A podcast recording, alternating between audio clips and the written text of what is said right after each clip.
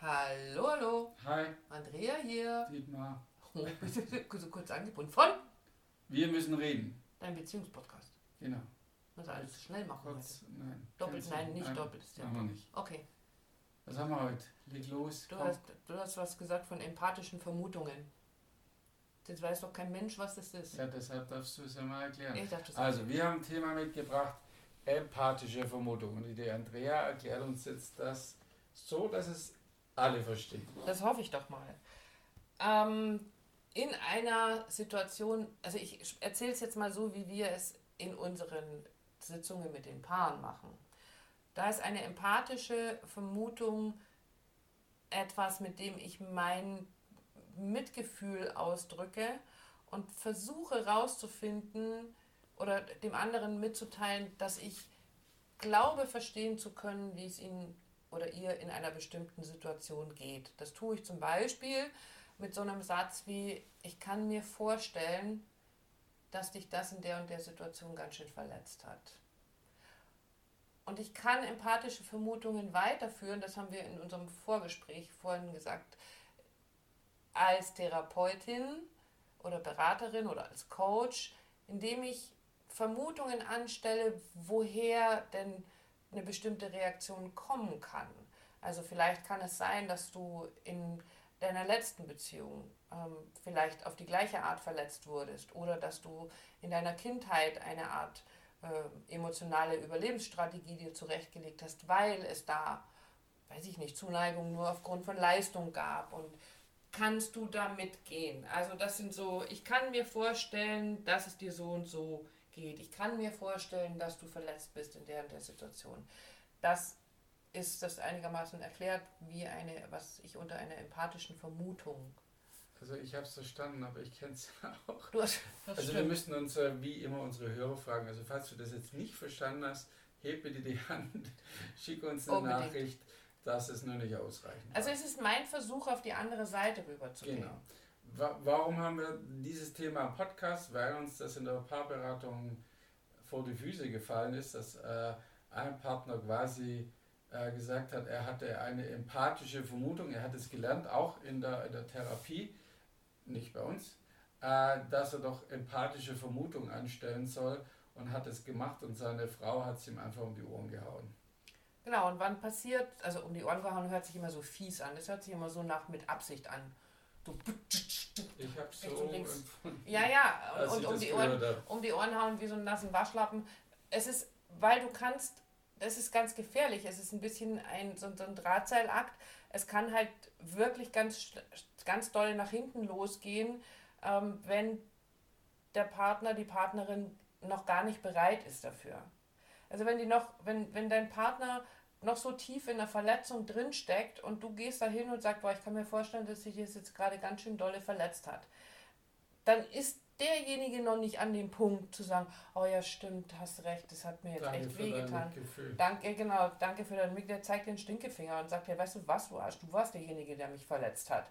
Und jetzt kommst du um die Ecke und sagst, oh, habe ich dich verletzt, hat's wehgetan? Mhm. Also das ist dann so ein, ich kann das in dem Moment nicht nehmen, das kann ich, und das kann ich wiederum aus Sicht der Therapeutin total gut verstehen, weil ich sage, das macht ja Sinn. Ich bin so dick in meiner, so tief in meiner Verletzung, ich muss erstmal meine Wunden lecken. Ich muss ja erstmal irgendwie das für mich überhaupt klar kriegen. Ähm, also es ist immer die Frage, ist es der richtige Zeitpunkt? Ist die deine Motivation tatsächlich die, von der ich gerade gesprochen habe, nämlich ich gehe auf die andere Seite und ich möchte wirklich wissen, wie es dir gerade geht. Ich gehe empathisch, also mitfühlend darüber und sag und, und möchte mit dir gemeinsam ich möchte dich noch besser kennenlernen, ist eigentlich so diese Grundtendenz, ähm, die Grundannahme oder die Grundhaltung, mit der ich da reingehe und sage, hilf mir bitte, das besser zu verstehen und nicht, ja, was stellt sich, also ich kann mir vorstellen, das hat jetzt wehgetan. Ja, hallo, ich hau dir mit dem Hammer gegen das Knie und sage dann, boah, kann ich mir vorstellen, hat jetzt wehgetan. Ja, das ist total bescheuert. Aber ich glaube, das ist keine Empathie. Da ist dann nicht so viel Empathie drin. das ist Das kommt noch dazu. Vermutung ohne Empathie. Okay, nur da hast du auch wieder recht. Ähm, aber was passiert weiter? Es ist ja eine, es ist ja wie so ein, so ein, so ein ja, das Ding ist wie so ein Bumerang. wenn ich eine empathische Vermutung als Partner, als Partnerin anstelle, ähm, weil ich das halt mal gelernt habe und weil das ganz grundsätzlich ja was Tolles ist, wenn ich mit dieser Haltung zum Überhaupt richtigen kein, Zeitpunkt komme, ist es total klasse. Das Problem ist aber, wenn ich zum falschen Zeitpunkt damit um die Ecke komme und eben zum Beispiel der andere noch so in seiner Verletzung ist, dann fliegt mir das um die Ohren. Und dann hat das eine weitere Folge, nämlich dass ich mir unter Umständen irgendwann sage, das hat ja jetzt mal gar nicht funktioniert, das mache ich jetzt nicht nochmal. Mein Berater, mein Therapeut oder Coach hat mir gesagt, ich soll mal es mit empathischen äh, äh, Vermutungen versuchen. Und es hat nicht funktioniert. Im Endeffekt ist ein bisschen, ich habe das im Vorfeld gesagt, ein bisschen wie alle kennen gewaltfreie Kommunikation und Ich-Botschaften. Und dann versuche ich Ich-Botschaften zu formulieren und die äh, funktionieren auch nicht, weil er sagt, ich glaube ja, dass du doof bist. Hm. Also alles. Ich glaube, bei der gewaltfreien, bei den Ich-Botschaften hast du nicht so richtig aufgepasst. ähm, Wieso? Ich, ich, ich, ich glaube, dass du ganz schön doof bist. Genau. Mhm. Ich finde, das ist, ist, eine, ist eine ganz totale... klare Ich-Botschaft. Okay, na gut. Naja. Also, was kannst du jetzt tun? Du möchtest ja gerne. Du möchtest gerne empathisch sein mit deinem Partner, mit deiner Partnerin. Du möchtest gerne darüber gehen und du hast wirklich dieses Anlegen, ups, vielleicht habe ich da irgendwas falsch gemacht und ich möchte besser verstehen, warum das bei dir so falsch ankam, warum meine Botschaft ein völlig anderes Signal bei dir hinterlassen hat, als ich das eigentlich beabsichtigt habe. Und die einfachste Lösung dafür ist, frag danach. Also vermute nicht, was der andere für Gefühle hat, sondern frag nach den Gefühlen. Setz dich hin, frag du. Du kannst sogar, wenn du einen Schritt weiter gehst, du hast es vorhin so schön gesagt, sagen, weißt du, ich habe da so eine Vermutung ich würde die auch gerne mit dir teilen, weil ich gern wissen möchte, ob das wirklich so ist oder ob ich da völlig auf dem falschen Dampfer unterwegs bin. Und ich glaube, wir können, nee, andersrum. Du hast vorhin gesagt, dieses empathische Vermuten macht total Sinn in der Konstellation Coach, Berater, Therapeut mit einem Paar oder mit einer Einzelperson. Da macht es total Sinn, weil da sitze ich einem mir zu dem Zeitpunkt jetzt noch nicht vielleicht nicht unbedingt so vertrauten Menschen gegenüber und erkläre dem, ich möchte sie gerne besser verstehen. Helfen Sie mir bitte, sie besser zu verstehen. Und das machst du grundsätzlich in deiner Beziehung ja auch. Wenn du jetzt aber es schaffst, ähm, oder das war das, was ich vorhin sagen wollte, ich würde es in dem Fall tatsächlich umbenennen und in einer Beziehung daraus keine empathische Vermutung machen, also so ein technisches äh, eine technische Anleitung, ein Werkzeug. ein Werkzeug machen, sondern ich würde dieses Werkzeug anders nennen. Ich würde es Wohlwollen nennen. Und das ist kein Werkzeug, sondern das ist eine innere Haltung. Mhm. Die innere Haltung von, ich gehe mal davon aus, dass mein Partner, meine Partnerin nicht und das wirklich niemals, auch wenn wir sonst immer sagen, sagt immer dieses immer und nie, sollten wir weglassen. Aber ich gehe davon aus, dass in keiner Beziehung einer der Partner aufsteht morgens und sagt, so, jetzt, heute gucke ich mal, wie ich ihm oder ihr so richtig eins auswischen kann, wie ich hier so richtig gegen das Schienbein treten kann, sondern wir sind ja zusammengekommen, weil wir immer das Beste vermuten im anderen.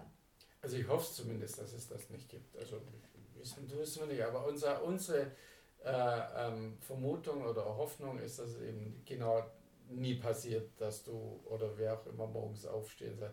Was kann ich denn heute tun, um meinen Partnerin so richtig vors Schienbein zu treten? Genau, und also davon auszugehen, der andere gibt, wann immer er es kann, das Beste, was er gerade geben kann. Er, er versucht sein Bestes. Und wenn er das nicht schafft, oder ich das nicht als das Beste erkennen kann, dann kann ich zumindest diese Grundhaltung haben, diese wohlwollende Grundhaltung, das hat er nicht mit Absicht gemacht. Das hat er nicht mit gemacht, um mich zu ärgern, sondern es ist vielleicht ein Hilferuf. Das ist eine Vermutung, die ich. Es ist vielleicht ein Hilferuf, aber wie Byron Katie so schon so schön sagt, kann ich wirklich, wirklich wissen, dass das auch so ist. Was ist es wirklich? Und das finde ich nicht raus als Partner, als Partnerin, wenn ich losgehen soll. Pass mal auf. Also ich glaube, ich vermute, das liegt an einem Thema in deiner Kindheit. Weil damit haben wir nämlich das nächste Problem an der Backe. Also neu, sind, nein, also äh, so, was ich gerade mal, es wäre eine Red Flag. Red Flag. Knallrot im Sinne von völlig übertreten. Ähm, funktioniert natürlich nicht. Nee. Ja. Und funktioniert warum nicht? Naja, weil das ist das, was du vorher schon angesprochen hast, weil der Zeitpunkt wichtig ist. Seid ihr im Streit, seid ihr im Clinch, seid ihr mitten im Streiten oder vielleicht klingt er gerade ab, dann ist eine empathische Vermutung der völlig falsche Zeitraum. Das kannst du tun, wenn ihr gut miteinander verbunden seid, wenn ihr, wie wir das jetzt auch machen, miteinander redet, wenn ihr eingeschwungen seid, wenn ich vielleicht auch ein Thema aufräumen möchte, dann kann ich die anstellen. Und ansonsten natürlich mit einem, ja, ich vermute mal doch, ich sehe jetzt, kann sein, dass es ein Thema aus deiner Kindheit oder Jugend ist, ist natürlich auch Thema Red Flag. Das Gefühl, ja, jetzt haben wir den Schuldigen, also liegt es an mir.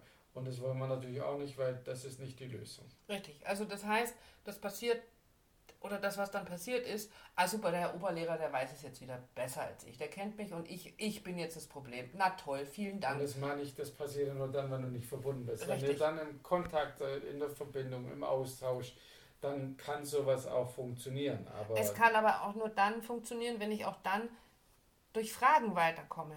Hey, wie war das früher bei dir? Das ist die Frage und nicht, ich vermute, das war in deiner Kindheit schon so. Äh, also, du merkst yeah. den Unterschied. Ich frag danach, wie der andere sich fühlt. Stell Fragen, stell offene Fragen, keine Ja-Nein-Fragen, sondern stell offene, wirklich interessierte Fragen, weil du wirklich wissen willst, wie, wie tickt der andere, wie fühlt er sich gerade.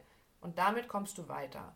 Und überlass die empathischen Vermutungen entweder dem Zeitpunkt, an dem ihr schon wirklich, wirklich gut miteinander verbunden seid, oder einem Coach, Berater, Therapeuten, ähm, der weiß genau, wie er damit umzugehen hat. Genau, also nicht nur sagen, oh, ich habe ein Werkzeug an der Hand, sondern sei da sehr vorsichtig. Richtig. Damit.